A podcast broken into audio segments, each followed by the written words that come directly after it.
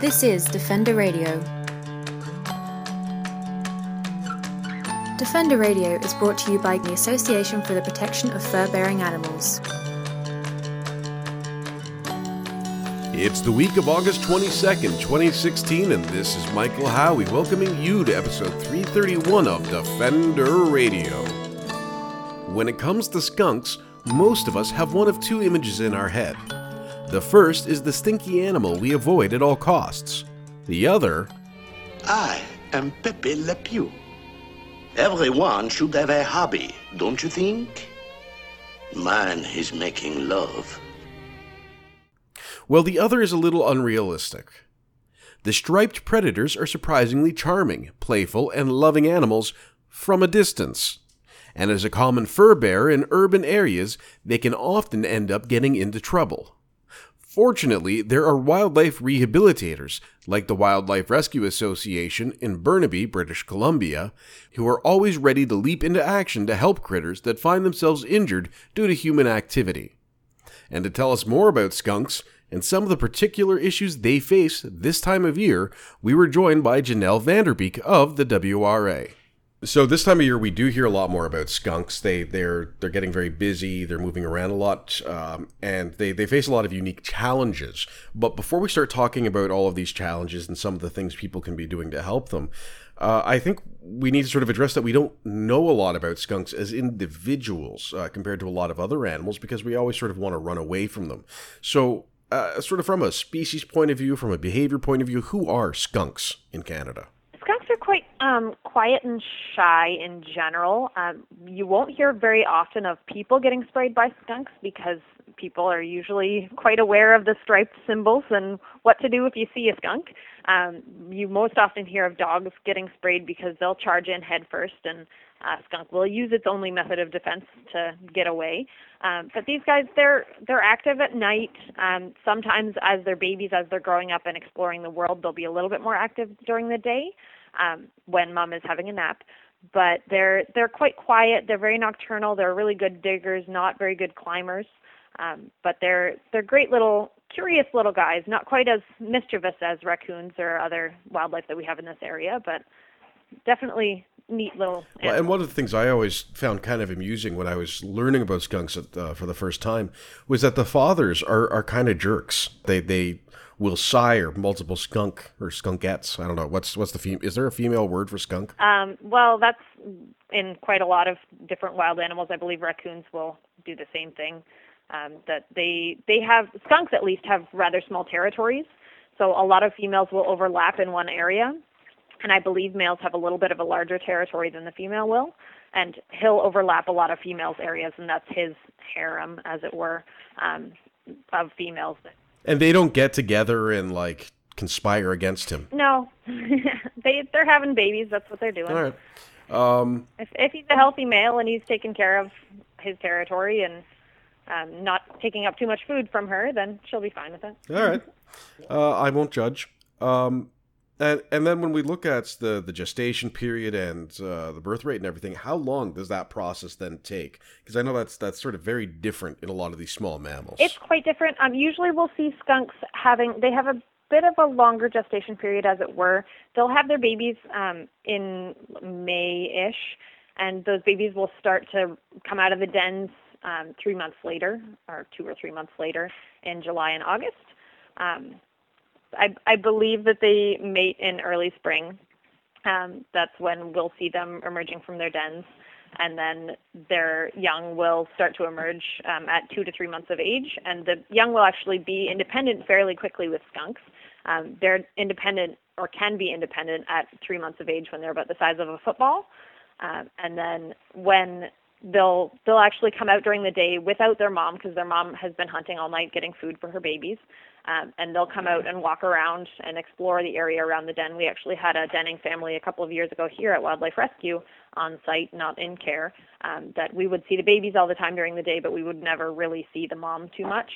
Uh, because she was in there sleeping and the babies were in their safe space. They were within the vicinity of the den, but they weren't weren't sleeping with mom because she wouldn't be able to sleep if they were there.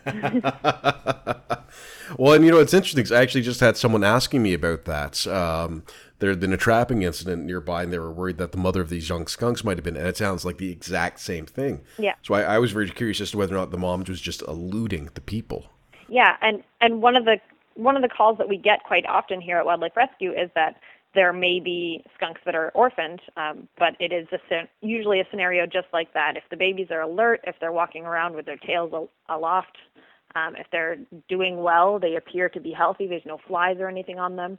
Most often, mom is nearby. She's just sleeping or watching from behind a bush, something like that. Well, it's good to know. Um, and one of the, the things that, uh, of course, always comes up is the the smell. Um, and I I've written about this a couple of times, and people are often surprised that a skunk doesn't want to spray people. They often are, and it's quite comical. Um, I'm one of the people who runs our Instagram account, and without fail, every time we post a photo of a skunk, we get asked how often we get sprayed. Um, and we don't actually get sprayed as often as you would think. Obviously, when animals are being handled, they think that their life is in danger, so they're going to spray because that's their last ditch effort to save themselves. But with skunks, they are more likely to run away from you if they have the chance than to spray you. Um, young ones will be figuring out their sprays, so they may be a little bit more uh, easy to spray. But it's they get about five or six good sprays before their tanks are empty, and it takes about two weeks for them to reload that. Um, so it's it's not something that they use lightly because if they spray you and then they walk over and come across a bear, they're not going to have anything left to do. Um, they'll just have to run away and hope for the best. So they want to save that for what they believe is a real threat to their life. Uh, and before they spray, they also have some uh, display behavior, which ironically reminds me of bears. Uh, with the, the feet stamping. Yeah, they have yeah the feet stamping, and they put their body in a horseshoe shape. And actually, depending on the species, um, the spotted skunks will actually do a full-on headstand or handstand before they spray. Really? Um, so they definitely will let you know before they're going to spray you, and that's why with humans, um, you see a skunk, you usually back off, um, depending on what you're doing. And you see a skunk, you see it stomping. That's definitely going to be a sign that you want to get away as quickly as you can. and then the spray itself, the, the it's it's an ex, what's it, an excretion from the glands. Yes, it's an excretion from the scent glands, and it's actually very oily. Um, it's uh, it's very difficult to get off because it is so oily. That's why it sticks onto your dogs and your clothes and everything for so long.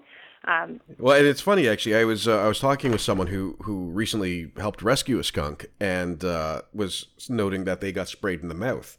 Uh, which I, I was just revolted by, but apparently I was talking with Marcy, my coworker, who who is involved Yeah. with uh, many wildlife rehabbers for a number of years. yeah, And- and she used to work here as well. Yeah, and she was just kind of like, "Yeah, it happens." Um, so clearly, I'm just a big wimp. But uh, the other thing they said was that it, they actually thought it had an oily, garlicky smell. Yeah, it's it's kind of like garlic and burnt rubber and a couple of other things in there. Um, but each skunk kind of smells differently. It kind of I think depends a little bit on what they've eaten, on the personality personality of that skunk. Some are much more potent than others. Um, but when we get sprayed here at the hospital, it's kind of just like a oh you stink, and then we move on with it. Um, it's it's when we do get sprayed, it's not a big deal because it's something we come to expect working with them. Yeah, and I, I, feel as a writer, I may be a little used to different things. Um, and, and how, a question I need to ask, because this comes up all the time in dog forums and this and that, is the best way to get rid of that smell when you have been sprayed. And I feel like at, at a wildlife rehabber, you guys are going to be the experts on this. Yeah. So the best thing you'll want to do to get rid of the spray is um, four cups of hydrogen peroxide or three percent hydrogen peroxide or apple cider vinegar, depending what you choose. Um, a little bit of baking soda, a couple of teaspoons full of baking soda, and some dish soap. Um, you'll want to use that baking soda, rub it in nice and good into your dog or your hair or your clothes, whatever you've got, and then rinse it all off using that apple cider vinegar or hydrogen peroxide. Um, it works quite well. We find also the commercial skunk smell removers work very well. Um, but if you're a homemaker and you want to make your own skunk spray removal kit, that's probably going to be your best bet. We don't necessarily recommend the tomato juice. Um, that's not something that we have found works very well. It's quite a lot messier to clean up as well once you've cleaned something with it. Um, and your bathtub gets to be stained a nice shade of red for the rest of your life. But yeah, we'd, we'd suggest the apple cider vinegar or hydrogen peroxide along with baking soda and a little bit of dish soap. All right. I think the other thing too is you should probably hang on to that tomato juice for some Bloody Marys while making your formula, right? There's a, definitely a better use for that tomato juice. All right. I'm glad that we agree on that. That's that's the professional opinion. um, now going into to skunk season, I suppose. Uh, you and I talked last year about this. I, I've talked with other rehabbers this time of year. It seems to be starting. Um, now, as you said, the, the young are emerging from the dens. They're starting to explore. And I imagine in the next couple of months, they'll start looking for their own territories as well. Um, so, what are what are the common issues that you see with striped and spotted skunks uh, in, in Burnaby? Our most common issues, at least at this time of year, are three things. We've got um, trapped skunks, um, different kind of trapped skunks, and poison skunks. So trapped skunks, the first kind, are going to be caught in rat traps. Um, we have three in care, I believe, right now that have had their paws caught in rat traps. Um, two of them were just, at least two of them were just the regular um, plastic type that don't look like they're too dangerous. They kind of look that like that crocodile toy that you play with at the dentist that you push on the teeth of. Um, I have never seen them, that toy in my life. Oh, you haven't seen that toy? No, oh. I'm going to look that up right now while you continue to talk. Classic dentist toy. toy at dentist. You push on the teeth, and then one of them bites you. Oh, look at that. Yeah, see, that's what they look like. oh, okay. Then, um, we also get skunks quite quite often that have been poisoned or are showing signs of having been poisoned. Um, they get into either pesticides used in the garden that they're they're natural pesticides or skunks are natural pest controls. So they're going to eat your slugs, they're going to eat your insects that are eating at your garden, and if you're using pesticides on your garden, that will likely affect the skunks. Um, they do get into rat poison as well quite often. And then something else we'll we'll see in them is being hit by cars. I believe we have one in right now that has been hit by a car that had some internal trauma and is doing quite well. Um, he's hilarious because usually we'll see skunks at about three kilograms in weight, and he's six. So he's about twice the size of a regular skunk. He looks like a giant teddy bear. Um, and also, to our advantage, not to his, is that he's still working on healing his scent glands. Ah. So he can't spray us or hasn't sprayed us as of yet. That's good to Knock know. Yeah. I'm sure we'll, we'll we'll talk later, and you'll tell me all about how you got sprayed in the face. But um, yeah. now that you've said it, and then the the last kind of trap we get is um, skunks who get their heads stuck in things.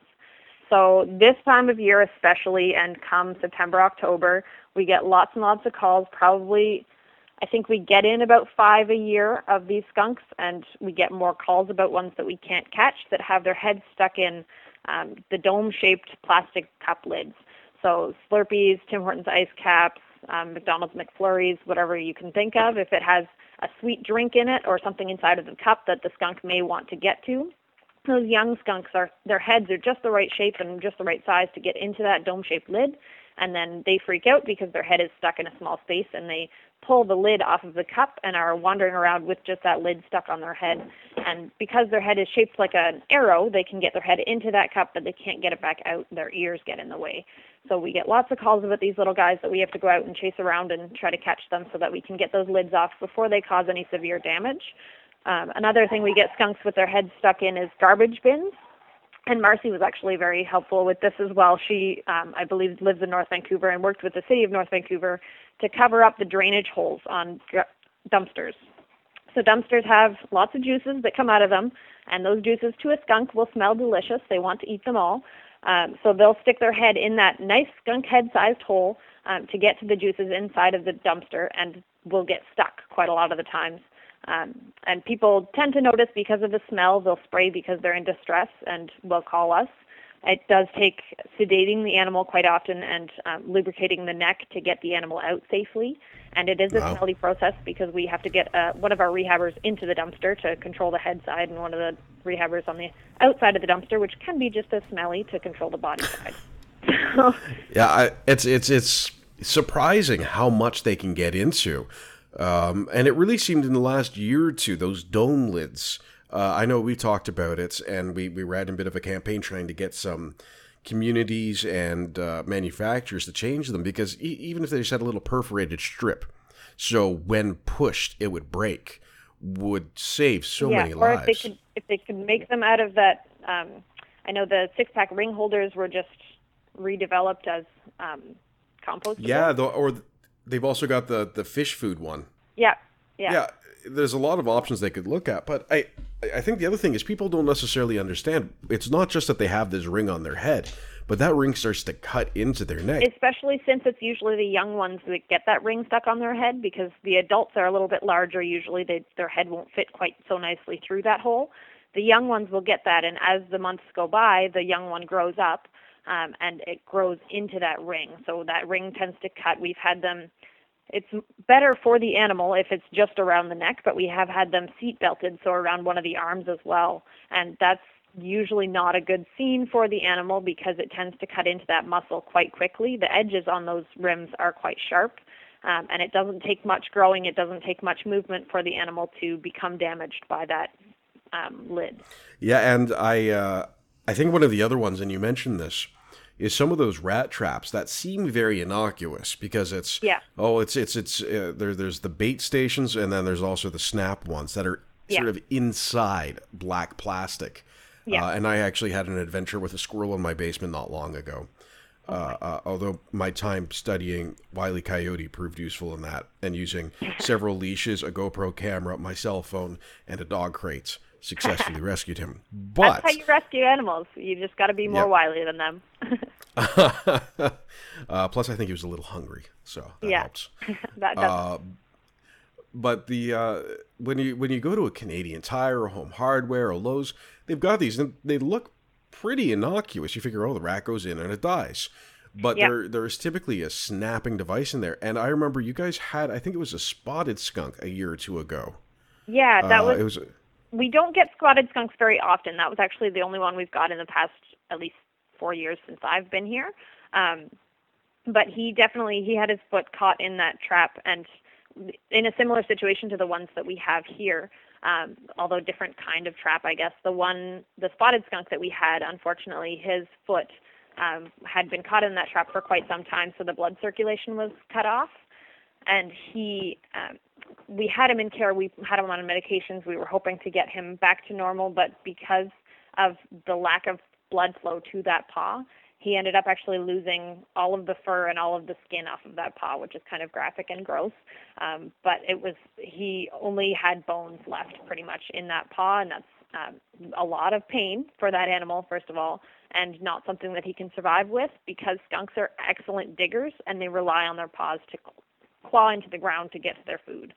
Um, so we didn't we didn't want to release him in that much pain, and we didn't re- want to release him in that situation. So sadly, because of the way um, the injury was, because of what had happened to him, the best thing we could do for him was help him pass along. Yeah. Um, and one of the things that we, we often hear about is uh, people saying, oh, there's skunks in my yard. I don't know what to do. Um, or uh, I, I like skunks and I want to feed them. Um, and we, we, we have the general attitude, of course, that feeding wildlife is never good uh, because it can change behaviors and ecosystems. But for people who, who uh, either enjoy allowing skunks to sort of spend time in their yards or those who want to keep skunks out, uh, sort of two sides of that coin. Are there things people can do to either sort of make it a safe place for skunks or, uh, and, and other animals, I suppose, or try and keep them away They're safely? they're both very related questions. Um, so what you'll want to do if you want animals in your yard is to have lots of hidey spots for them to go to. So a nice log pile, um, having a garden that has food sources, natural food sources for them. Um, so those slugs and those worms, those insects that they're going to naturally go for. Um, on the other hand, if you don't want to have skunks in your area, what you'll want to do is um, make sure the yard is as clean as possible. Co- close cut your grass. Don't have any hedges or anything to hide in. Um, clean up any food sources. Don't put a bird feeder out because that seed will come down to the ground and the animals will come to that. Um, so cleaner means less wildlife. Um, more trim means me- less wildlife. More areas to hide. More natural means more wildlife. To learn more about WRA or get involved with their efforts, visit them at wildliferescue.ca. And please consider contacting your local rehabilitator to find out how you can help the animals in your community. That's it for this week, folks. Until next time, this is Michael Howie for Defender Radio reminding you to stay informed and stay strong.